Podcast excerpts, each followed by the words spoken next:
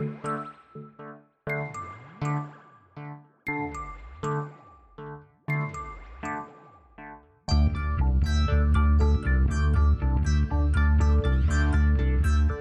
is Continuum Drag, a weekly podcast where we revisit sci fi, fantasy, and just plain weird shows.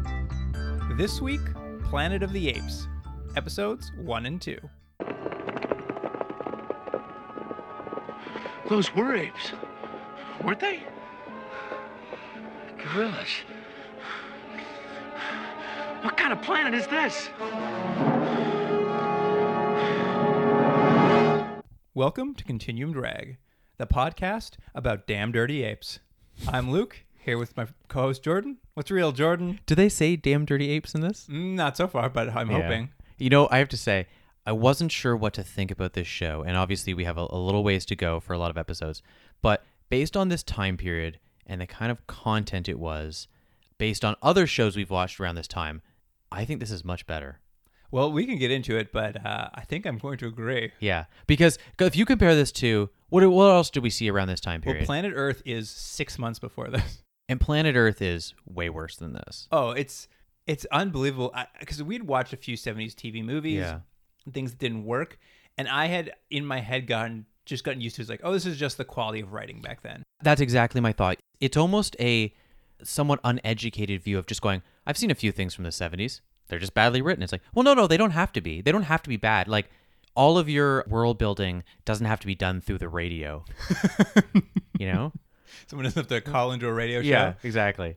All right, well let's let's talk a little bit about this. So we're watching Planet of the Apes, 1974, ran from September 13th to December 20th. And now, which which show did this replace? Was this Planet Earth? I can't remember. I for some reason I thought we had thought it was the one before it, Genesis Genesis, 2, 2. but it must have been Planet Earth because they're they're like it was out in March of 20 of 74 and this came out in September. So they must have been Either way, this boned Roddenberry in one way or another. it did. I mean, considering the difference in quality, yeah, Mhm. deserved deservedly Yeah. so. What, did you know anything about like what do you know about Planet of the Apes in general? We'd had a conversation. I think it was last week. You and I were talking uh, off the air, and uh, Imagine what you're not hearing. I know exactly the, the excitement. We're still just having this conversation. It's just just like this, but without microphones.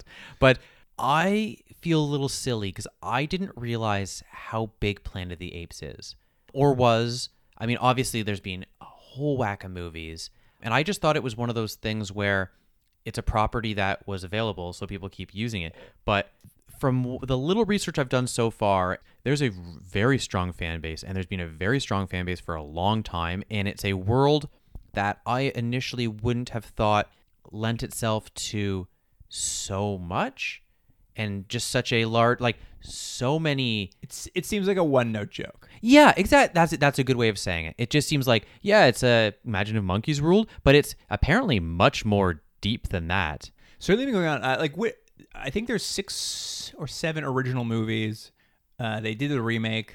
Then they've done these new three this new three trilogy, the remake with Marky Mark. Um, what, did, did, what the, did the funky bunch come out for that one of those Yeah, they were all monkeys. So Yeah. Uh, which what are those movies have you seen? i've seen any of them You've never seen any of them. None of them. Not I've- even the Heston one. I have seen part. Well, you know what it was? It's one of those things where it's so uh, just part of the cultural zeitgeist, I guess you would call it, um, where you know, you just know about it. I know the ending, and it has the Statue of Liberty, and what did you do, you apes, or whatever he says. And uh, so I've seen pieces of it, but I've never actually sat and watched them, which is maybe embarrassing. Maybe I should have have seen them all. How, how many have you seen? Well, I've seen the Heston one for sure. I've seen the Marky Mark uh, Edward Scissorhands director. What's his name? Tim Burton. Tim Burton remake. Yeah. I've seen and I've seen Rise of the Planet of the Apes, the first one, and the second one, which I'm not going to remember the title of. Oh, you've seen a lot more than me. And I will at some point watch War for the Planet of the Apes, the last the last new one. But How happy were you when they kept saying Dr. Zaius? Didn't it make you remind you of the Simpsons musical, the Planet oh, of the oh, Apes course, musical? I kept singing Doctor Zaius. yeah, exactly. Except he's Councilman Zaius now, Is that what he is? or I thought, Counselor Zaius. I thought they did say he was a doctor. I think they mentioned he is a doctor, but I- I believe because this isn't continuity wise related to the original movie, I think he's he's rose amongst ape society and he's now a counselor on the High Council. Oh, so we'll have to talk about that because I wasn't sure what the continuity is because they do mention previous people having been on the planet. Yeah, I mean, let's let's keep going. We'll, Okay. kind of get into it as we go. Obviously, neither of us really knew anything about this series. Coffee's gonna be so irritated at us when he listens to this. I mean, that's going to be our guest next week. He's a bit of a Planet of the Apes historian. He's going to be our expert who comes on anyway. Yeah, I, I think he's gonna be really irritated listening to us fumble our way through this. Well, on the plus side, uh, he probably won't listen. That's true.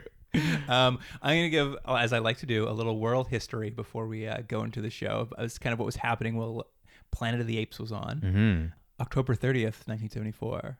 The Rumble in the Jungle. Oh, yeah. Ali fought Foreman. And then this is a fun one, kind of sciencey, science fiction-y. November 16th, there was this broadcast called the, I'm not sure, we'll see if you've heard of this. The uh, Arecibo message was broadcast. It's a radio broadcast out to uh, a great globular star cluster in the Hercules system. And it sort of was full of like information about humans. Oh, right. And they have. I think there's. Uh, I'm correct me if I'm wrong. The piece of music that it plays is Johann Sebastian Bach, played by Glenn Gould. Oh, I don't know. Maybe uh, from what I I, want to look that up. from what I read, it was mostly binary information about Earth and humanity. Oh, And here's here's the point that I thought was the most fun about it, though. The message is expected to arrive at uh, Messier 13 uh, around the year 27,000. oh, So uh, we'll be dead. yeah. Speak for yourself. um, while you look that up, I'll give you two other things. These ones had dates unknown on Wikipedia, so I don't know when they happened, but they happened this year. Uh, Rubik's cube invented, Oh, really? D and D published. Oh, D and D. Which should, should, do? Do we pull the, the, the curtain beyond our, our personal lives that you and I are now in a D and D group? Well, uh, that's why it was important to us. I don't know if the listener cares about D and D, but uh, for for the last two weeks, Jordan and I have cared, and probably for two more, and then we'll get over it. Um, hey, let me jump in real quick. One of Gould's performances of the Prelude in Fugue in C major by Bach was included on the NASA Voyager Golden Record, and it was placed on a spacecraft on Voyager 1. That was Oh, so that's Voyager one Voyager 1. or V'ger, if you will. Voyager? Yeah, Yeah, yeah, nice. if you will, uh, Star Trek one me. Well, that's pretty good though. I, I, it was the wrong message, but I, I got I, I know something about piano music in space. um, all right. Before I finish this off, though, you want to you want to see who uh, who was born during the run of Planet of the Apes? I hope it's a supermodel like last time because this one I might actually know. It- It's it's not Supermodel, unfortunately. It's Jimmy Fallon. Okay. It's Joaquin Phoenix. Oh, they're the same age. It's Nelly Hmm. and Leo, Leo DiCaprio. It's odd when you when you see people. I would never think that group of people are all the same age. You know, you never think those were all Planet of the Apes babies, but they are. Yeah. Uh, and guess who died? Um, hold on, 1974. Mm-hmm. I'm gonna guess. I'm only picking big names. Okay, hold on. 19. Give me give me a hint. Like, is it a movie star? Is it a TV star? It's a TV star. TV star died in 1974. I I'm can gonna give you another hint if you need it, but Yeah, give me one more. it's gonna be really on the nose though. Uh, let me just guess. Right. I, I'm gonna guess. We'll cut most of this out. I'm gonna guess. Uh, Jackie Gleason. I think he died way after that. Oh, you're close though. Uh, I don't know if you're close. To me, you're close. Uh, a really big show. That's your that? hint. That's your hint. I don't know who that is. Ed Sullivan. oh, that was Ed Sullivan. No, Uh, you're right. That was Ed Sullivan. He died in 1974. huh? 1974 during Planet of the Apes. during during the during, the broadcast. airing of Planet of the Apes. Absolutely. All right. Well, we obviously have a lot to say, so maybe we should just get into these. We we've we haven't even started the episodes, and we've talked about it a surprising amount actually. Yeah, and let me just say, I apologies to Jackie Gleason. He died in 1987. Oh man, he li- he lived a long life. 71 for a, for a large man. Yeah, I guess it's not as long a life as I would have hoped. But Remember his uh, his joke was about how he was like gonna smack his wife. That was the joke at the time. well, just like when Mikey wanted that shot last week. Oh, that's right. That's right. Yeah, yeah, When wh- wh- how does time work? yeah. All right, here's the IMDb summary for episode one Escape from Tomorrow. Two astronauts survive a crash landing on a planet where intelligent apes rule over humans. The men find their own intelligent chal- intelligence challenges the apes' superiority and puts their lives in danger. That was uh, courtesy of Jay Spernlin. Hmm. J uh, J A Y or J period. J period. All right. Well, we don't know the gender of J. Um, not that it matters, but uh, I have to start with one thing that the opening credits for this, Absolutely. you go right into them. They're great. They're fantastic. Not only are they great, but I'm going to mention something that goes through all the show. I think the music on the show is top notch. It's almost like film score quality. when it kicks off, the the start of these these opening credits, it's such tense music with like the shots of astronauts like crash landing in a ship, and there's like a time counter going with the ship's time, which is uh, I wrote it down August nineteenth, nineteen eighty. yeah, it's a little bit in the future. but the like Earth time is is like spinning up forward into Mm-hmm. the future. It, I guess uh, like what is it like relativistic? How do you say that? Relativistic time travel? Like, yeah, that's it. you're going through space. And Hold on, hold on. This, this is for Jane. Sounds about right. Sounds about right. Take a shot, Jane. uh, um, did, did you? Uh, I paused it to see what the last date on the Earth time was. No, what was it? I didn't get it. It was June fourteenth, three thousand eighty-five. That's quite a bit in the future they've It's a little bit in the future. Yeah. Um, but yeah, great opening. We kind of start off with the ship crashing. It's a little off camera, but there's like a huge crash sound, and they have a great ship that they've built to crash Oh, the ground. I was gonna say I really liked. You know what? The here's what I thought the ship design looked like. It looked like the nib on a fountain pen, Oh, that's a Don't you very think so? good. Yeah, that's a great description. and it it looked really good. Like I mean, look, eh, we're, we're talking quality into this time period, right? Like if you saw this now, you go oh, okay. But I thought for night compared to the other things we've watched in this time, I was like, it looks great. 1974 on a science fiction television series, this like triangular ship. They've even like sort of tore out or at least matte painted like a, a crash landing zone, so you can kind of see where Mm. it tore through the forest on this way here. Like it's a nice setup for this ship crash. And I should say, uh, I did. We'll have to maybe correct this if I'm wrong, but what I read was that every episode of the show cost two hundred fifty thousand dollars in 1970 time. Wow. So it was a, big budget. Wow, they really went for it on this. Yeah. I mean, it shows the uh, who finds this ship after it crashes. This little ape kid, and Yeah. uh, this old man named Farrow. Who uh, who do you think should have played Farrow? I know. You know what my first pick actually was? Was Brent Spiner. Who would you think? I thought it should have been Walter Matthau. Oh, oh no, that's much better. That's much better. He had a real like Walter Matthau voice. He was like that real deep gravelly. I just voice. thought he looked a little bit like Brent Spiner in Independence Day. That's why. That's it's true. He didn't exactly look like Walter Matthau. He just had a Walter Matthau voice. but but you bring up an interesting point. What was the little monkey kid's name? I don't know. I never we never learned his name. It does have one issue you, that I think will be obviously running through the entire show, which is all of the actors have problems with the prosthetics that they have to wear. They're, they don't give them a lot of mobility. Although I have to say, Roddy McDowall really sells it and is by far the best of the apes. He's he's just, He does a lot of like his face is twitching and he's and he's making little mannerisms and I was like, "Oh, he's he's selling the not very good prosthetics that almost don't move at all when they talk." It's tough. It's tough. Like these are the same costumes they would have used in the movies. I think in the TV scale, they probably had less time to properly apply them. I, I think overall, though, they're still like relatively effective. Like this ape kid looks pretty good. Yeah. And I, I won't go into all of them as we go, but like I was looking at some of the actors playing some of the ape characters in this. Quite a few of them were actors in other ape movies. Hmm. So they've at least brought in people who know how to work within that prosthetic a little Right. bit already. And I mean, obviously, no one like Roddy McDowall. We'll get to him soon, but like he's just like crushing this role. Yeah. Considering this is what it's like fourth or fifth time doing an ape. Well, thing. we'll have to talk about that more because it that's it's odd to me that he's apparently you need to have him in every movie of Planet of the Apes and everything, but he plays different ape every time. I mean, you can do whatever you want. I guess. the kid who finds the little space this ape kid who finds the spaceship he runs off to report it and the old man sticks around and sort of like pokes around the ship and finds a f- button that's flashing and he pushes it And we should say like he's basically you get the idea very early on that he's probably not the most intelligent man. He's sort of living like a kind of like a peasant. yeah or- or- or he's a some- hermit of some sort Yeah, like you, you get the sense that he's not uh I don't know, he's not a wild guy at a party. no, no. he's quite elderly Yeah. he uh he's living out there in the bush um but when he gets inside the spaceship he finds two of the three astronauts alive alan virdon the blonde one Yeah. and pete burke the brown-haired one It's so funny that I knew it was Pete because uh, Alan always says it, but I did not know what Alan's name is because I, I just didn't I missed it the first time and he they never say his name like for episodes. And I mean, these will obviously be our two human characters we're going to follow through. What I found very funny is like a blonde and a brown haired guy who are right now could be interchangeable. This is just Galactica 1980. Although these guys are much better. Oh, these these actors are selling this much better than anyone else is. It's cra- or like they were on Galactica 80. Like they Yeah. have pathos in this show. yeah, I agree. Uh, the old man sort of rescues the two astronauts before the apes arrive to like get to the ship, and he like hauls them back to like his bomb shelter. Do you remember how he opened the ship? Well, yeah, there's a flashing button. It was just like, yeah, I, I love that. I was like, yeah, that would make sense. Yeah, just flashing on the side of the thing. He's like, "Oh, what's this?" Yeah. Boop. and it opens up. Even the interior of the ship looks great. It's like all I agree. bells and whistles and Yeah. like spinning flickers and stuff. Yeah, it looked great. I like that he goes around and he tests to see if they're alive by putting his hand on their chests to see if their hearts are beating. What I didn't understand, so he you just mentioned he pulls them both out of safety. You only really see, I think, him pull one of them, and you're just Yeah. supposed to Im- imply that he's done it twice. But I was like, they but they they show that he pulled them a long way. Yeah, he. I think what you're supposed to get the sense of. I wasn't sure either. I was like, did he only rescue one? Did he rescue two? But I guess the apes took a while for Kid Ape to get back to town, come back, and then to arrive with the apes to find them. Kid ape. Kid Ape. I was gonna say actually because Kid Ape goes back to the town to kind of tell them about this crash, and he talks to uh, this uh, ape in an eye patch, who's the prefect of the human settlement there, Chalo. That's the name. Of the Is that it was? That's the settlement's name.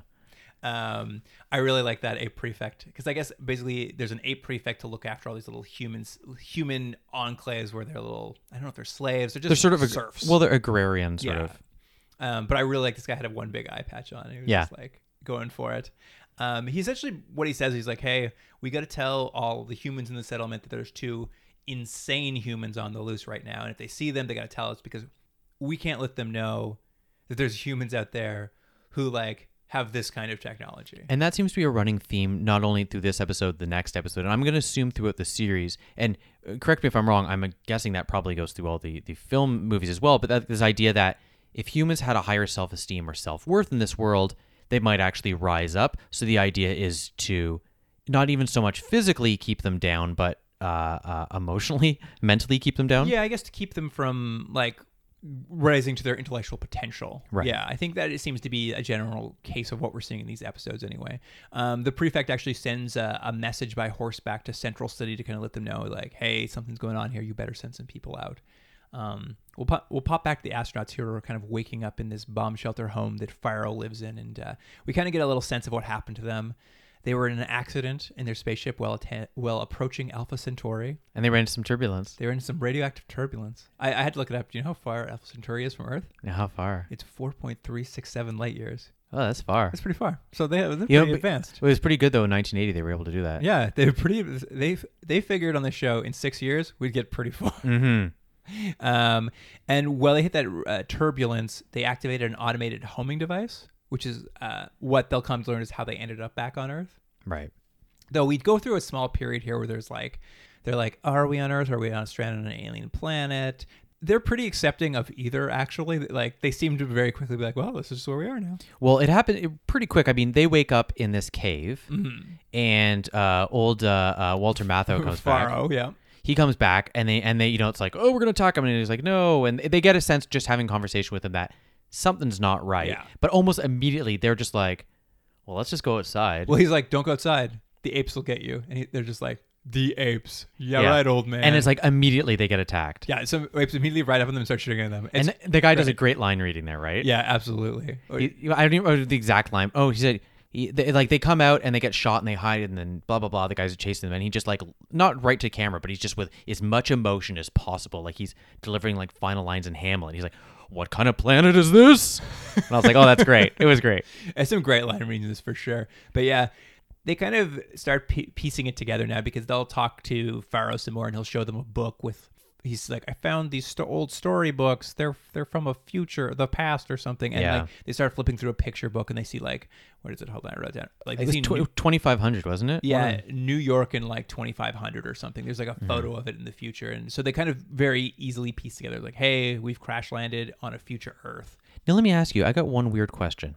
Through this, and obviously in the next episode, you'll start seeing the house structures that the apes are living in, and I guess also the humans are kind of living in.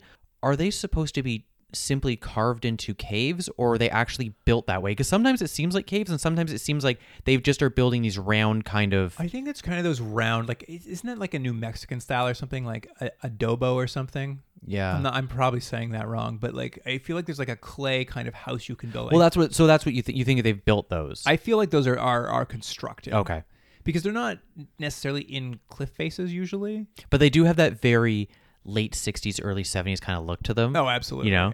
Yeah, Every, everything kind of looks like yeah. yeah. it all kind of looks. I'm like, is this just paper mache?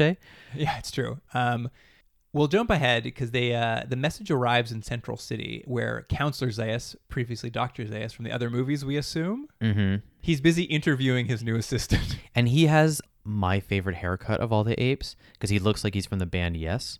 It's just this real like short bangs with long back. It's just such a bad haircut. Someone's got to tell Dr. Zaius to get a makeover. I, I really like that the first scene with him is we, we're watching him just interviewing a new assistant. Yeah, Like, yeah, it's, that's it's right. Very just like business usual. Like, so you're gonna be my assistant, eh, Galen? Well, what are your qualifications? yeah, yeah. There's no, there's no monkeying about. There's no mucking about. And Galen, of course, is uh, Roddy McDowall in this role, uh, Mhm. the new role in this Apes franchise for him. Um, they're sort of having this conversation about how he's going to be Azayas' assistant when um, the message arrives that a spaceship has crashed off in this little town of Chalo, and uh, Zaius starts talking about how like this is kind of his reoccurring nightmare that he's had to deal with this before. About ten years ago, another astronaut uh, crashed on on the Mhm. planet, which I assume is reference to Heston, right? That's what I had assumed. Yeah. Yeah, Charles Heston. I've got it's got to be him from the first movie. But how how great is it as uh, he's talking and there's like a big gorilla military ape who's there, whose a name I forgot written down somewhere. But he's just like they're talking about it, and uh, Zaius is like, "What were that? What was that man called who crashed here?" And Yeah. they cut and they cut to the girl who's just like, "I think I remember." Astronaut? It's that great. Uh, I don't even know if it's a trope, but it's just that thing where you have to have one of the characters know a word, but they they have to pronounce it in a really odd way for some reason, even though they can say everything else Right, fine. right. They just put the spaces in the wrong Yeah. parts. Uh, but essentially, basically, Zayas is sort of freaked out. Like more travelers from the past coming to the future really jeopardizes their society.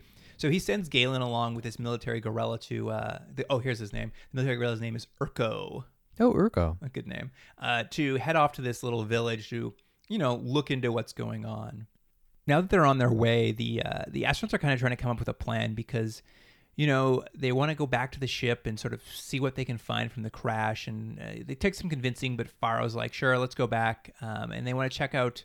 They've got like a flight recorder on it, like a little silver disc they want to look at, and it, it sort of indicates here. We'll actually see the date they crashed, and it was March twenty first, thirty eighty five. Mm. A little different than the uh, top of the show, but maybe it's because it goes farther into the future. Yeah, maybe. Um, but while they're kind of like going through the ship, Farrow like distracts one of the apes so they can get inside and try to like get the things they need out of it.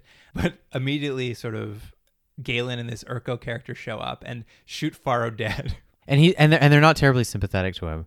The apes, the apes Yeah. couldn't care less. Yeah. Uh, like they're like, "Can you please check on our friend?" And and uh, Roddy McDowall's doing great. He's like looking at them like so confused. He's like, "Oh, uh, sure, I'll check on your shot friend." He's like, "Yeah, he's dead." yeah, yeah. He's very dead. Yeah, it was a pretty good re- line reading. It was it was really good, and it, it was the first sign for me that Roddy McDowall was going to be like so watchable in this because Yeah. he really plays that so That's well. that's a good way of saying it. He is really really watchable. Like from the first scene, you're like, I want to watch that ape.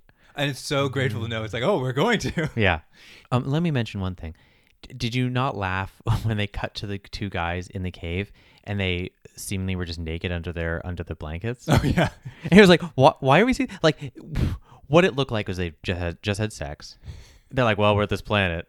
You know, rules are no more rules here. And then it's just like, and I think it's just a lot of like, these are masculine men. We're gonna show you how beefcakey they are. I mean they look pretty good. They're they're beefcakey guys. Yeah. they're uh, they're you want to see that physique? That's what we're tuning in for. Mhm. um, essentially, though, what happens is because they're caught at the spaceship and Farrow gets killed, they're they're arrested and sort of dragged off. They're going to be take them to the High Council to kind of I don't know be put on trial or something. But uh, while Galen's kind of looking at the dead body of Farrow, Farrow's brought his his picture book with him Mhm. on this thing, which was very funny because when we cut back from commercial break and there, we're seeing Farrow and the astronauts head off to the spaceship, like there's just a cut in the lines like, "Hey Farrow, why'd you bring that book with you?" Farrow's like, well, "I don't know, just thought I would." yeah.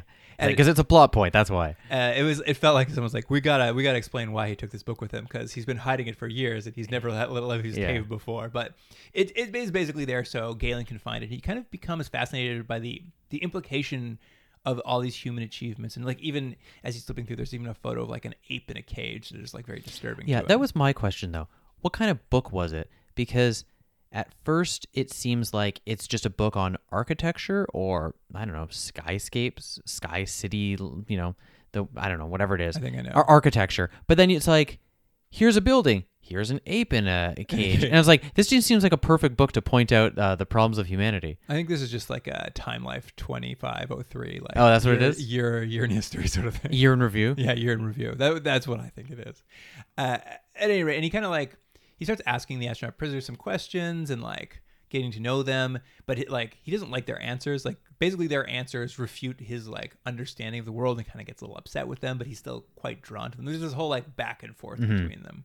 uh, these prisoners of theirs. But we kind of get this courtroom scene with the High Council and Dr. Zaius, and it's the humans are basically arguing that they're equals to the apes in this scene. Yeah. It's a weird, it's not a bad scene, but it's like, you know, this is a pilot. So I think it feels like a lot of the perfunctory. It, it did. It did feel like it was a little too early to have this scene in in the series, but it was like it was like yes, we're gonna get everything in here, and they're they're gonna make the argument that humans are great and you guys are sort of fascist the way you're running things. Right, and- or we should at least be equals. Like, Yeah. um, it's funny. The humans do tend to take the position of like, we're not trying to kick you out. We're just like, I think you should accept that we are equals at least, though. Yes, these uh the two leads are both fairly enlightened, especially compared to some of the other '70s leads we've seen. You're a great looking chick. Remember that? Yeah, yeah, Um, it's but true. Uh, I have to say, the one guy, uh, Hank, who's the brown haired guy, Uh, that'd be Pete. Pete. He's so negative, isn't he? Really negative, like constantly. Well, Pete's like, he's just like, ah, we're here now. Alan's just like, I'd love to get back to my family one day, and Pete's like, ah, just don't bother. Just Yeah, get used to well, it. Well, that's what it is. Yeah, he's the whole time. Alan's like, we need to fix things. We want to try to get home. Blah blah blah. Like constantly. And Pete's, just, what's the point? I'm like, man, Pete, you're a real downer. Pete's just happy wherever he is. Yeah. he's like, no, this is fine. He's got a deep V now. I can I can live with I can live with this. Uh, what I kind of like about this council scene though is basically Counselor Zaius wants to keep them around. He like they kind of have like old human technology, like these little grenades that when someone throws it in the in the courtroom to show that it explodes. Wasn't that weird though that he just has that like on his shelf? That'd be like right now in this room. I just have like live grenades on my shelf. I'm like, well, they're from World War II, so But the thing I like is, them. there are definitely people who do have that. I guess it just seems insane, doesn't it? Oh well, it's definitely insane. It's not a not a safe thing to do. Right. Okay. Well, Um, sorry, people who have live grenades in their house. I feel like there's just someone who's like, "This is a grenade from my grandfather got in World War II." And it just he doesn't know if it's alive or not. Just sitting on a shelf somewhere. Yeah. Anyways, they yes, they have them and they are able to show the the point of showing the bomb is the sort of destruction that humans, humans can br- cause. Yeah. And Zaius' argument is like we need to keep them around. We need to learn from them at least before we kill them because we need to know what they know. Like we don't have their technology, and he's obviously experienced this before.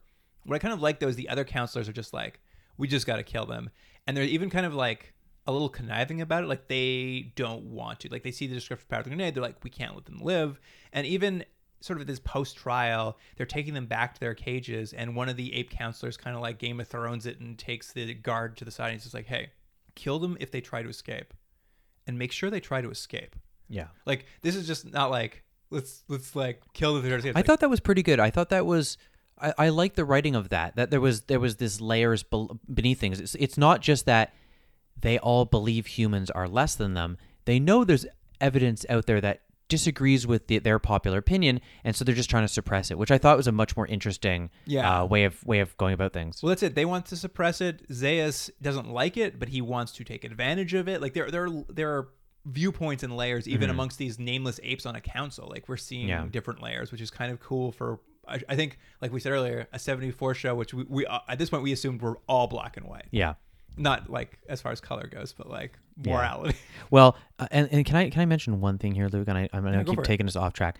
I don't know if this is a thing, but I, I sort of noticed, and it's it's not a positive thing, but does it not seem like all of the apes that are a little bit more open minded and are a little bit more less warrior like are light skinned apes, and all of the very militaristic ones were dark skinned ape? Am I am I not wrong? You're not wrong. Uh, this actually comes up. I'll br- bring it up now, but it comes in the next episode. One of the like, because there are apes which are kind of the fair, like, or the blonder or fairer skinned or longer haired. they look more like chimpanzees, and the other ones look a little bit more like gorillas. And in the next episode, an ape will refer to one of the darker ones as a gorilla, right, and he will even say, "Gorillas aren't great company. They don't care much for culture and art." right. So they are even. I think that's we're even seeing like factions within the ape society of like But is there some sort of maybe unseemly race uh, race comment here? I mean, it's hard to say. I mean, it's not out of the question. I don't. It's it's tough to know. I mean, probably. Yeah, it just was those things you know you're watching halfway through and you're like, oh, I, I don't know, like because I'm like I'm kind of enjoying this, but do I feel weird about that? You know?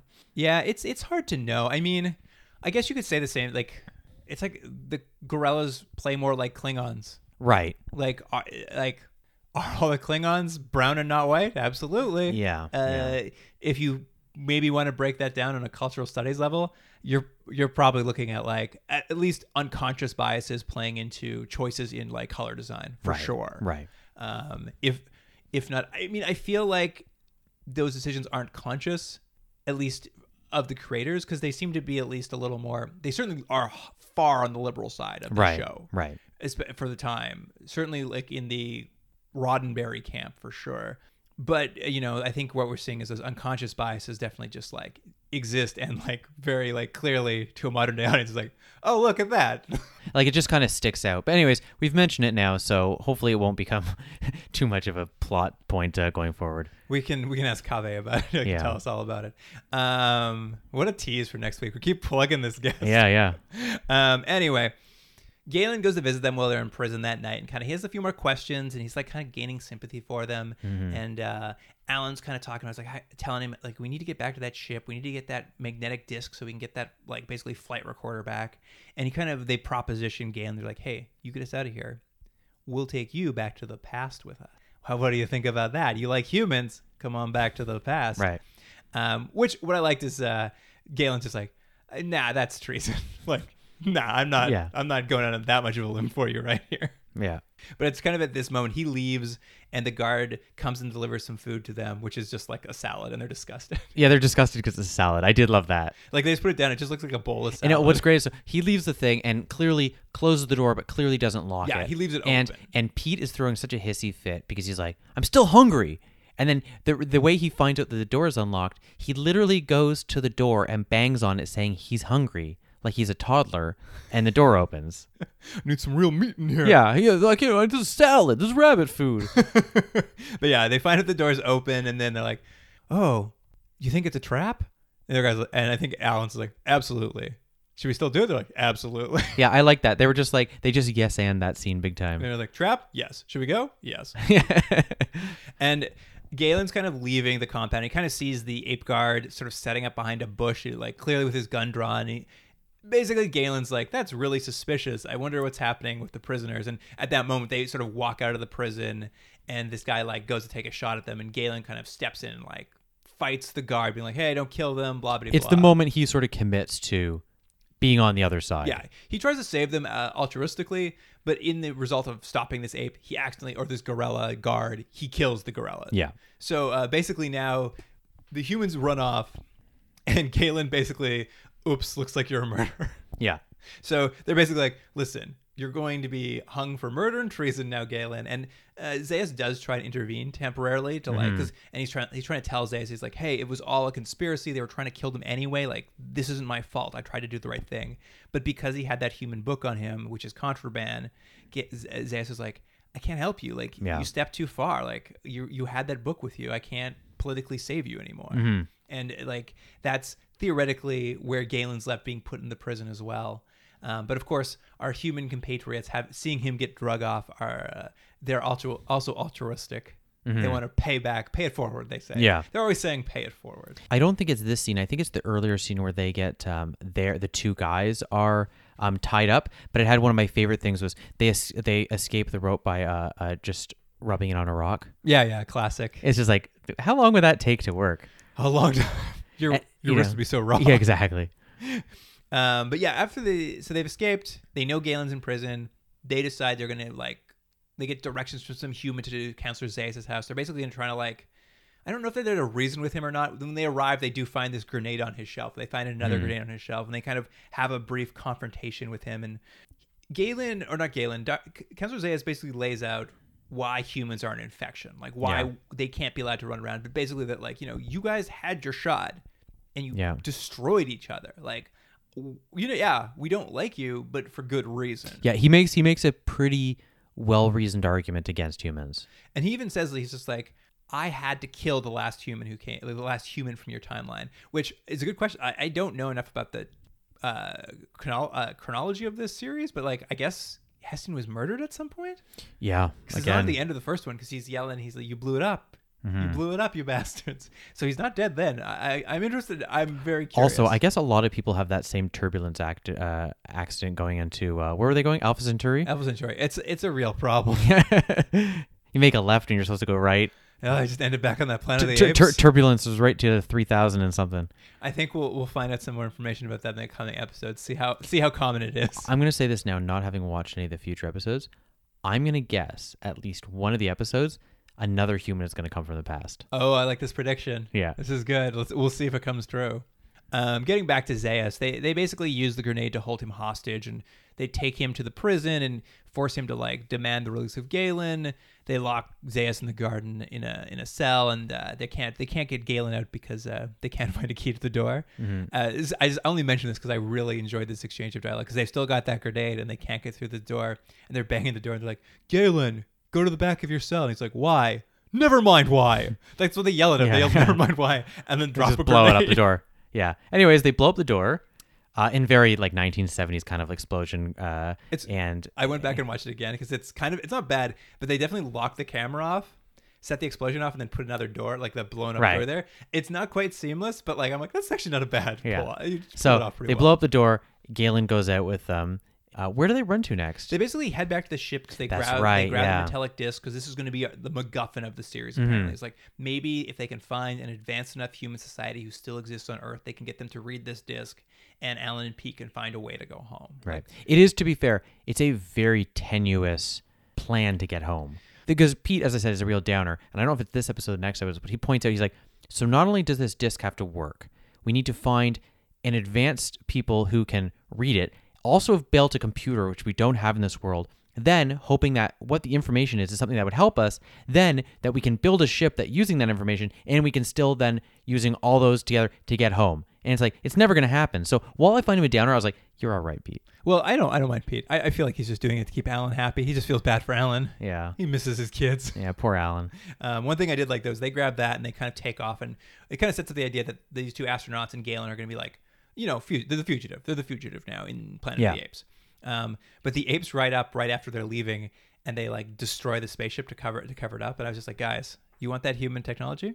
Reverse engineer it, baby. Don't blow up that ship. Yeah. oh, that's why you're never going to get ahead, apes. Yeah, apes. Well, and they really did tear it apart. There was wires everywhere. yeah. They they It, messed it up. looked it literally looked like apes had got in there. you know? very good. All right, let's let's move on to episode two. Yeah. What was the pl- what was the uh, title to number 2 because the uh, first one had a great title. Here we go. Summary for episode two: The Gladiators. Oh yeah, that's right. Yeah. In your time, did all humans feel this way about killing? Depended on the war. There were some who wouldn't kill for any reason. Pacifists. They figured human life was just too special. Do you understand this? Uh, I've never understood the need to kill. It's a thing for humans. Burke and Virdon are faced with having to fight to the death when captured, and the ape prefect amuses himself by staging gladiatory style fights between the humans in his charge. This was courtesy of Ape Fan. oh, he didn't have a number? Just Ape Fan. Wasn't Ape Fan number number 13 or something? He got there first. He got there first. Um, uh, th- there's something we we find out right off in this uh, episode is that this show is going to be somewhat serialized. Yeah, yeah. That this takes place pretty much directly after the last episode, and the thread is that this is now the the trio. This is the team that are going to go from adventure to adventure. Yeah, we sort of start off briefly in Central City. Um, that Gorilla Urko, who is uh, with Zaius, the sort of military leader, is kind of like his right hand, uh, who would rather kill the humans than like study them. He's looking at a huge map of basically the western side of the United States, like it's California, probably a little BC, a little bit of Mexico in there, but nothing sort of east of that and nothing further west across the ocean. But they're sort of like basically tracking down potential villages they could be at, and he's he's sending out one of his ape underlings to track them down. Did you catch the name of this ape he's sending out? No, but I tell you what I did catch is the name of the fruit they eat. if that's worth anything. We're, we're coming soon, but uh, I only note this ape because uh, he's like, "All right, you need to go out there, Jason, and track them down." no, they didn't. His Yeah. name was Jason. His- the ape's name was Jason. So you got you got Zaius, uh, Urko. Urko, Galen, and, and Jason. Just me, Jason. Jason, the name that everyone every time I go into a new office, uh, someone calls me Jason, and I never crack them. the name I should have had was Jason. That guy, that ape's name wasn't Jason at all. No, no, it was Jordan. that ape was just your job in the future. Yeah. Anyway, he he sort of Urko tells Jason, "Hey, go track him down, kill them if they try to escape, and don't forget, make sure they try to escape." Like Yeah. this is still like very much is like Urko is trying to follow Zaius's orders, but he's also like, kill him. Unrelated. What do you think the uh, uh, the uh, climate is like in the world right now? Because it seems pretty warm, but the apes are wearing a lot of clothing. Yeah, it's it seems pretty temperate. Because the guys, I think you noticed that the two leads are constantly sweating on the show, and like almost to the point where I'm like, did you guys add extra sweat to these guys? Because they're constantly sweating. So I'm assuming it's hot, but like those people, the poor people in those uh, in those suits, because they're wearing a monkey suit and like clo- and clothing, and then like armor on top of it. I was like, oh man, it must be brutal. Oh man, a hundred percent. The people in those ape suits must be sweating so much. I mean, who knows? Maybe they figured out a good ventilation system after five movies. Yeah, maybe. we catch up with Galen, Alan, and Pete, and they've kind of just been wandering around. Uh, they're discussing their MacGuffin of this disc, and this is where they come across their fruit. Which we didn't mention the first episode, and I, I know I've said this before. I love futuristic food. This is good and, stuff. And this is good. Like so, the last I think this is a little bit different. In the first episode, I don't know if I caught the name of it, but it sort of looked like a papaya with like weird colored balls on top of it. right. And this one, it, I did catch. It's called an oper, An oper. and it looks a little bit like I think they said it looks like a mango, tasted like an orange. Was that right? It tastes like an orange, but has the mouthfeel of a banana, right. which is crazy. The mouthfeel. Well, I assume they say the, Hold fe- on. the what's, feel the, of what's a the- banana. what's the mouthfeel of that? they say the feel of a banana, but I'm like, you must be referring to the mouthfeel of a yeah, banana. but and and it looked pretty good, and I just I hope they just keep throwing Crazy uh, fruit. 'cause- 'cause I, I love that idea though that it's now thousands of years in the future from when we're living now. After some nuclear apocalypse. Of course, different things would be growing, and I Yeah. think that's great. No, it was very cool. Like it, it kind of looks a bit like an orange, but it's got like or or yeah, or They peel it weirdly. but it's got like weird green stripes down Mm-hmm. the side or something. It's it's very cool. But while they're sort of out here wandering, eating fruit, um, they stumble that's funny.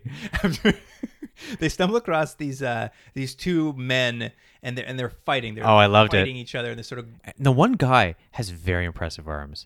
Well, we'll come to learn they're like a father son, but like yeah, the father is huge, and I don't know. I had a, I, I thought he should be played by Kurt Russell. Oh, that's a really good casting. He had a Kurt Russell face. Yeah. So the the funny thing about the, what I loved about the fight is so the, the the scene is you see two humans fighting. Pete runs in. I think he's the more um uh, uh he's old. He's younger, a little more gun ho. Yeah, so he's like, I'm gonna save these guys, and when he goes to the fight, he realizes, no, no, they're like training, and so they both start fighting him. But his move to get into the fight is a drop kick, and and then and then uh, Alan has to join the fight because now they're teaming up on um On on poor- Pete, and his move is just like. Like you'd see something in like professional wrestling, he just jumps like a flying bat and like hits them with his stomach. And I was like, "What are these moves these guys have?" But the, the fight choreography is at least very interesting. Like they're doing a lot of really odd fights, and it's going to go through this this Yeah, uh, this gladiator. episode. There's a lot of people flipping and stuff, and I was like, "This is pretty good fight choreography. Like it's just it's, not fun watch. Yeah, I mean, it's it's long shots of it, long takes. Yeah. They're really they're really doing the the stunts. It's it's not bad. Yeah. And it's funny. I guess I guess that's it. Is what happened. What I I, I was when I was watching, it, I was just like, oh, Pete's running in there, I guess, to stop them, and now he's fighting one of them, and now Alan's running in to fight them Yeah. too. Like I'm like. You guys, like, there was a million other solutions before run in and fight these two Yeah. men who you see fighting on the side of the road. But anyway, I, it's just so Alan can drop his disc. classic astronauts. Astronaut?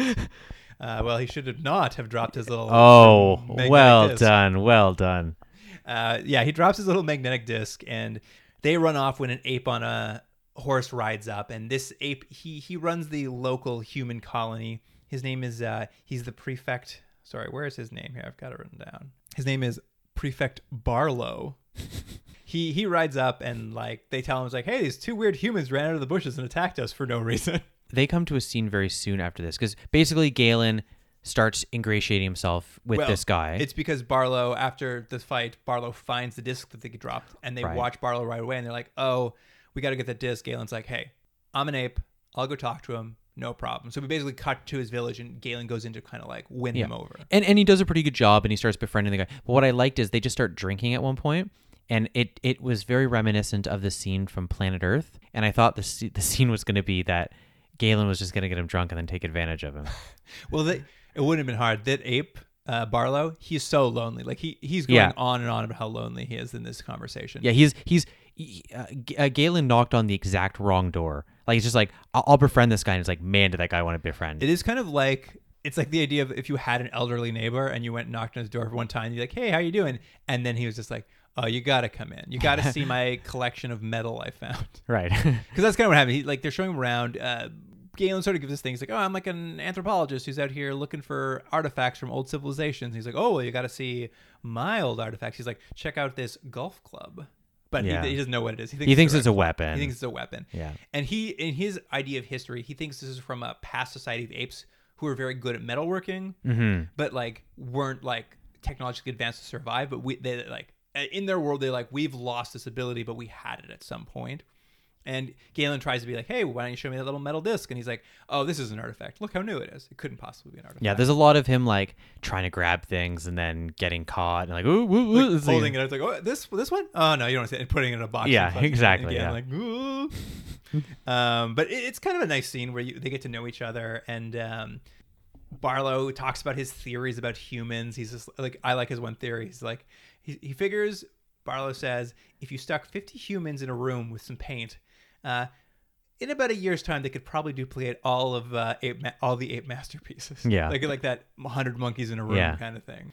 Uh, but we kind of get into that. There's a bit of conversation about ape society and like what it's like there and what humans are like, and he just can't get this artifact from him. And uh, all the old man seems to be doing, Barlow's just like using this guy who's talking to him as leverage to like cure his own loneliness, basically. While they're doing that, I don't know why. Maybe you can explain it to me.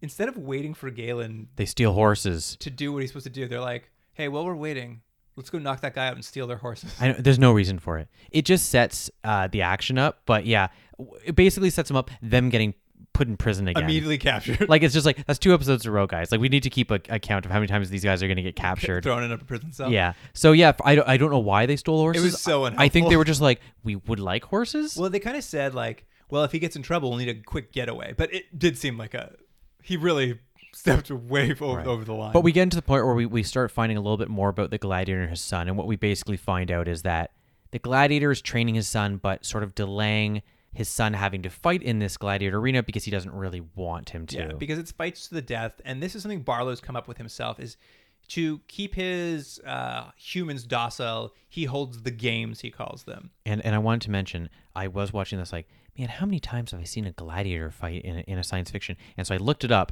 and this is a subtrope of the larger trope called involuntary battle to the death. Oh, And it, along with uh, the the various versions of this trope are blood sport, deadly game, deadly graduation, duel to the death, finish him, forced prize fight, and then gladiator games. yeah, wow, there's a Mm-hmm. lot, a lot of tropes in there. yeah.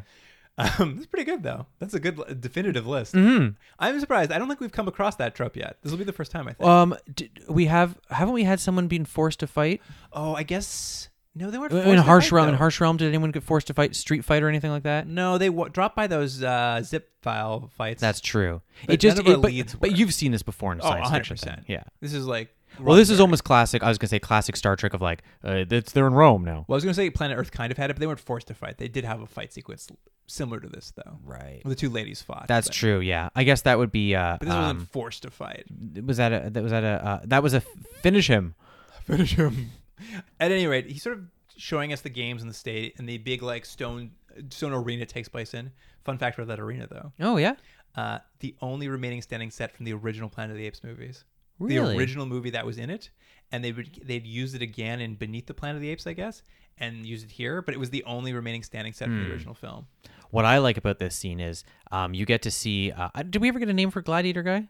I just called him Dad. Yeah. I, I think we I think we did, but I didn't. I love that sitcom Gladiator Dad. Gladiator Dad. Um, he comes out wearing the most fur I've ever seen a human wearing. Oh, it's it's great. Like here's the thing is he says this, you know, humans are violent by nature. I give them these fights where someone dies and it like fulfills that bloodlust and it keeps them more docile and makes my community easier to run as a prefect.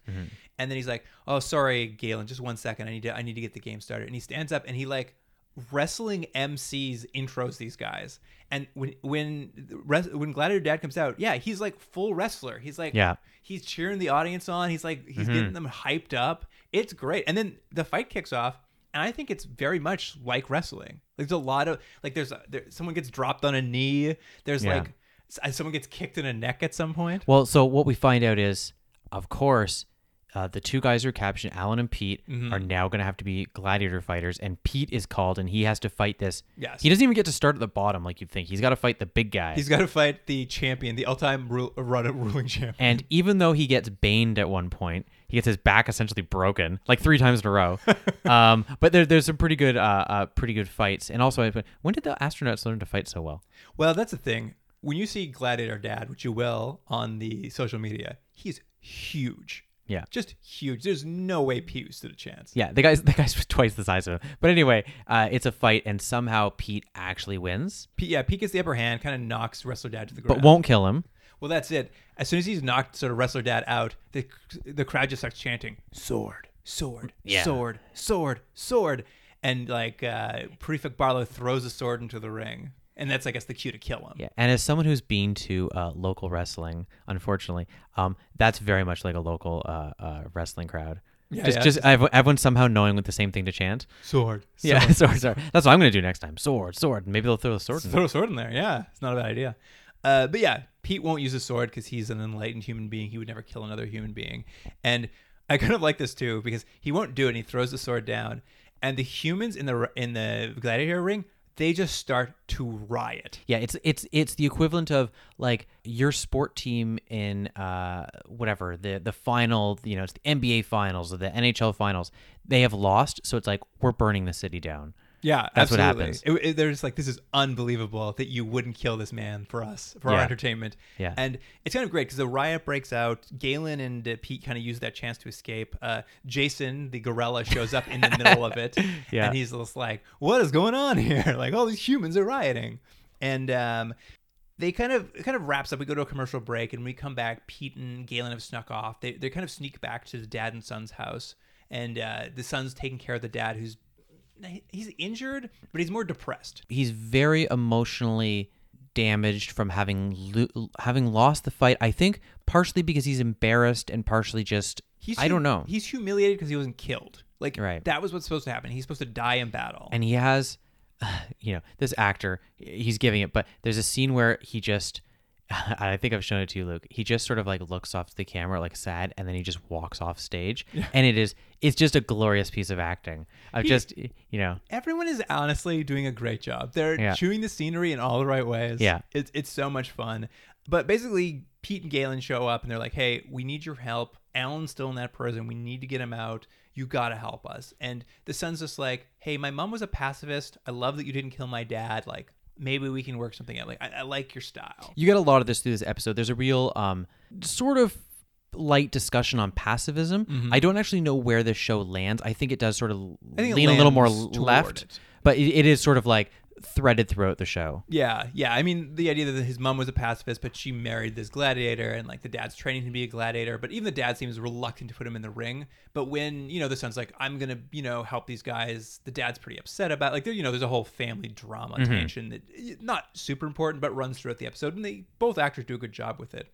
Uh, Prefect Barlow, meanwhile, is just getting chewed out by uh, Jason. yeah J- Jason's just like, hey, they've they've quelled this human riot, but he, but he didn't execute a single one of the humans while they quelled the riot. He's like, that's what you're supposed to do. You're supposed to kill the humans if they get out of line. And Galen's like, or sorry, not Galen, Barlow's kind of telling him, hey, no, I, I invented these games. It's a much better effective method. Like I, I my, my the way I run things is cost effective.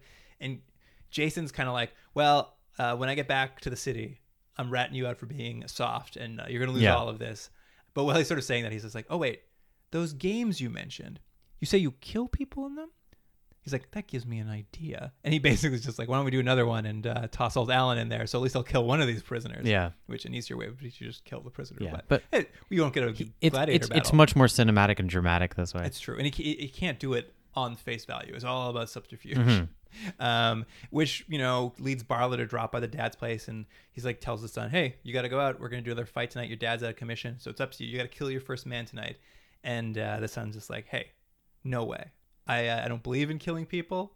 It's not my way anymore." And basically, Barlow's like, "Well, that's against the law. I'm throwing you in prison with the Yeah. prisoner."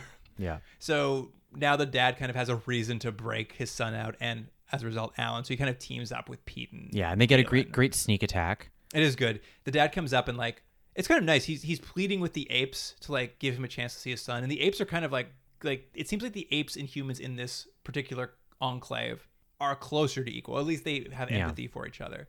But he uses that empathy for uh, Galen and Pete to jump off a roof onto their backs. Yeah, right on top of them. Take the guys out. The, everyone escapes. Yeah, they stage a big prison break. They're running. They're running out of town. Jason runs out with a J- Gorilla. Jason runs out with a gun and uh, takes aim and ends up shooting the dad. Yeah, of course. Um, but the dad cannot be killed with a single bullet. No, he sort of uh he sort of Samsons them and uh uh makes sure to to get in a fight with Jason and basically kills Jason and you know, with his dying breath. Yeah, he like kills Jason with dying breath, and the guys manage to escape. And basically, um, they're sort of left with Barlow. Sort of rides out after them as they're as they're sort of escaping out of the place, and they kind of have this moment where like Barlow's like, "Hey, listen, I think I've learned something. No more games. Like, I I, think I agree. Like, this whole killing thing's not great." I was really worried I was going to lose my prefecture, but Jason's dead now. So I'm going to cover up this whole thing. You were never here. This never happened. Like, you're good to go. And the son doesn't go back to town. He's like, I'm going to go kind of spread the gospel of pafi- pacifism mm-hmm. around the world. And then, like, kind of, uh, you know, end of the show, there our hero sort of ride off into the sunset. But it wasn't a bad ending. Like, I like, I did think that was one of the weaker things. They basically have the villain. Well, he's I guess he's the villain, Barlow. He's basically like, "Oh, here's your uh, Gizmo thing back." Yeah, like why? It's just like, because because they need to have back to this, like lose it the next episode. Well, again. I didn't mind that Barlow ended up being he was less a straight villain. Like he seemed to like humans a bit and have some respect for them, but he thought he had to kill them to like keep them in line. And he's met these other humans, and you know his mind has kind of Mm-hmm. changed. a little. I don't know. It had some shades of gray. I didn't mind. It wasn't a perfect episode by any means, but uh, I didn't hate. I didn't hate it. and there we are. I mean, yeah, that wraps it up. What, any any final thoughts on these final two episodes? I think my expectations were were lower than than maybe this show deserved and because of that I think I'm maybe enjoying this more than I don't know if I'm enjoying this more than it deserves or just in comparative comparison to other things but I, I had a pretty good time watching these two episodes Yeah, I agree. I uh I was genuinely surprised. I mean, you know, there's some goofy effects still, like the masks aren't perfect. But overall, like and you know, the set design is a little par for the course for this kind of show. And because it's like set in like a agricultural society, it's not like a lot of stuff to see.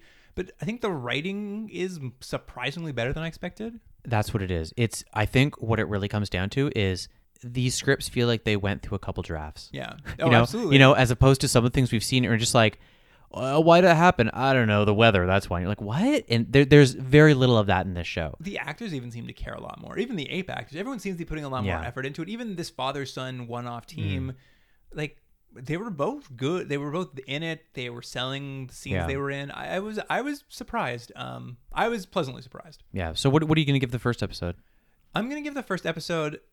I liked it. It's fun. It's a little perfunctory because it's a lot of like. I like that they got through it quickly. Like we didn't spend a lot of time till for them to like, oh no, this is Earth. Like they kind of get to it Yeah. pretty quickly, but there's still a lot of like setup, and it's not perfect. I don't know. I, I'm I'm gonna conservatively give it a six. I think the show can do better, but it's still like a okay kickoff to it. It's just a lot of stuff we already know about Planet of the Apes. Yeah. Going into it, for me, not having known as much than as you did, I'm going to give it a seven because I- I think I agree with you. All the sort of like, yes, it's a pilot and they're, they're getting through a lot of stuff, but I was pleasantly surprised with pretty much every aspect of it. So, yeah, seven. Yeah. Um. What about next episode?